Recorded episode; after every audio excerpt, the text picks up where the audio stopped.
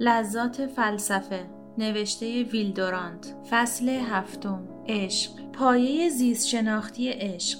این بود مطالبی درباره سیر عشق در سلسله حیات. حال ببینیم بست آن در فرد چگونه است. به قول ارسطو برای فهم و دریافت هر چیز باید آغاز و گسترش آن را در نظر گرفت. آیا در کودکان چیزی از احساس عشق دیده می شود؟ فروید با اطمینان پاسخ می دهد آری. و از احتمالات شهوانی که در مکیدن سر انگشت و پستان مادر است بناهای شگرفی از روانپزشکی برپا می سازد. ولی اگر واقعیت ها را از فرضیه ها جدا کنیم مطالب او سخت حقیر به نظر خواهد آمد.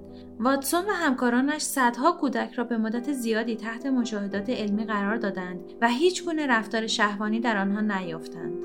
با این همه کودک خیلی زود از وجود جنس مخالف آگاه می شود. بعضی کنجکاوی های جسمانی پدیدار می شود که نهان داشتن و در رفتن آنها را تندتر می کند.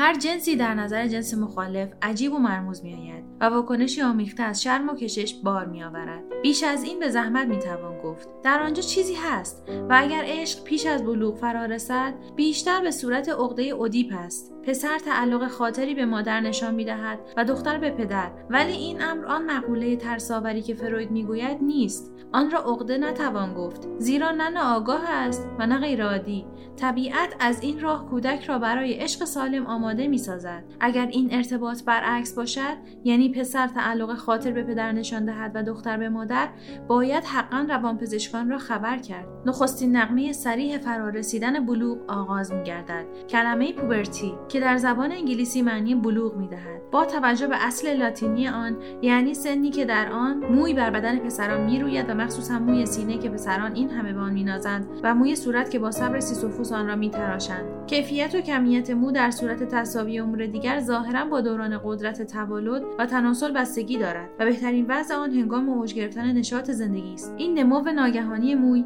تو با خشونت صدا جزء صفات ثانوی جنسی است که به هنگام بلوغ آرز پسر می شود. اما طبیعت در این به دختران نرمش اطراف و حرکات می بخشد که دیدگان را خیره می سازد و کفل آنان را پهنتر می کند تا امر مادری آسانتر شود. و سینه را برای چی دادن به کودک برجسته می سازد. علت ظهور این صفات ثانوی چیست؟ کسی نمی‌داند ولی نظریه پروفسور استارلینگ در این میان طرفدارانی پیدا کرده است. به موجب این نظریه سلول های تناسلی به هنگام بلوغ نه تنها تخم و نطفه تولید می کنند بلکه همچنین نوعی هورمون نیز می سازند که داخل خون می شود و مایه تغییرات جسمی و روحی می گردد در این سن نه تنها جسم از نیروهای تازه بهره مند می شود بلکه روح و خوی نیز به هزاران نوع متاثر می گردد رومن رولان می گوید در طی سالهای زندگی زمانی فرا می رسد که تغییرات جسمانی آهسته‌ای در وجود یک مرد صورت می‌گیرد و در وجود یک زن هم. آنچه گفتیم مهمترین همه این تغییرات است. احساسات نوعی روح و جسم را فرا می‌گیرد. کنجکاوی ذهن را به جلو میراند و حیا و شرم آن را به عقب. پسر جوان در حضور دختران ناراحت و دستپاچه است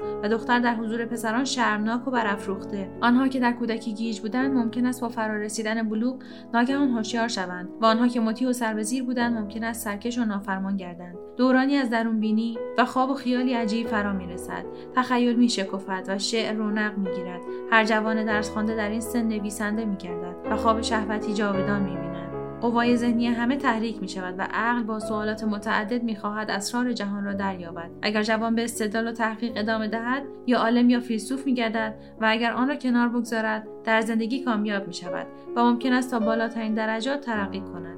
در این دوره که عشق ریشه های هنر و فداکاری اجتماعی را آبیاری می کند عشق زیبایی را تخیل می کند آن را می جوید و ممکن هم هست که آن را بیافریند. عشق نیکی و خیر را تصور می کند آن را می جوید و با عزم و اراده برای تحقق آن می کوشد اگر دین در این سن به صورت عقایدی کلامی عرضه شود ممکن است شهوت جدال و بحث را دامن بزند و خود در این میان نابود شود. اما اگر به شکل متابعت از خیر و فضیلت جلوگری کند حس طلب کمال و تهذیب نفس را برمیانگیزد و جزء لاینفک شخصیت میگردد. سر تا سر این دوره بلوغ همه شگفتی است. هم سن عقل است و هم سن عواطف. گنجینه های دل و جان هر دم سیلی از اندیشه و طوفانی از عشق به هر سو میپراکند. هیچ وقت جهان این همه بیگانه و این همه زیبا به نظر نمی‌رسد. هیچگاه به این نحو دور از دسترس با این همه قابل تصرف دیده نمی شود سنهای بعدی به حسرت به آن نگاه می کنند.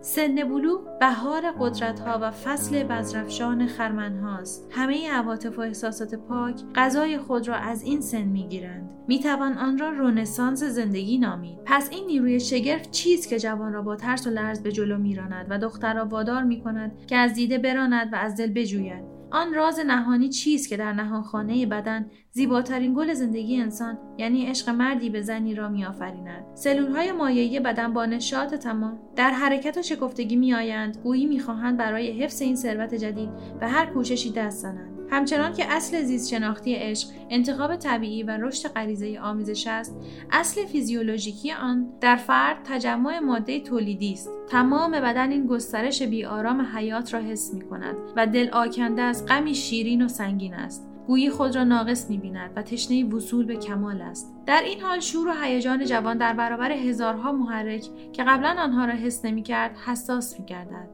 بعضی از صداها این حساسیت جوانی را برمیانگیزد.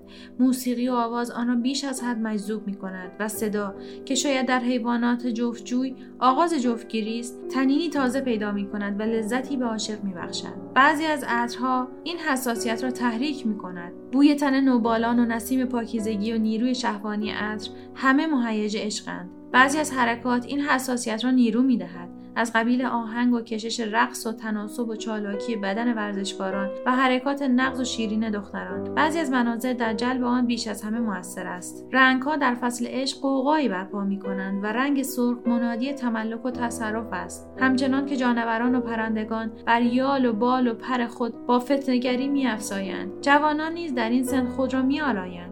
وحشیان برای توجه حواس و جلب نظر دیگران سر و صورت خود را رنگین می کنند و به اندام خود زخم می زنند. لباس دیگر برای فایده نیست بلکه برای آرایش و تحریک و تلقین است. دلیری و توانایی دلهای نرم را به تپش در می آورد و نرمی و لطافت میل و هوس نیرومندان را برمیانگیزد. ایام جوانی و اندیشه های درون بینی پر است از عوامل تازه رنگ و بوی و نگاه و آواز و عطر و رقص و نمایش های دیگر که همه به نحو مقاومت ناپذیری عشق را تحریک می کنند. ناگهان همه این عوامل یکی می شود و همه اسباب و دوایی با هم ظاهر می گردد. نیازمندی های نوع و نسل با زبان گرسنگی روح و جسم به سخن در می.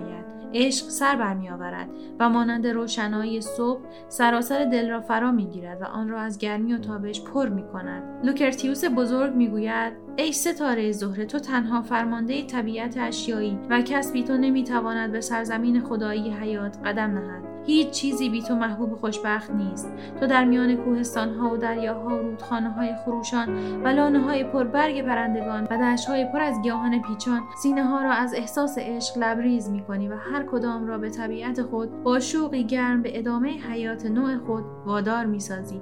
زیرا همین که آفتاب بهاری سر زد گله های وحشی به چراگاه های سبز و خرم سرازیر می گردند و در آبهای غلتان شناور می شوند و مسحور لطف و دلانگیزی تو می شوند. و با شور و عشق به دنبال تو راه میافتند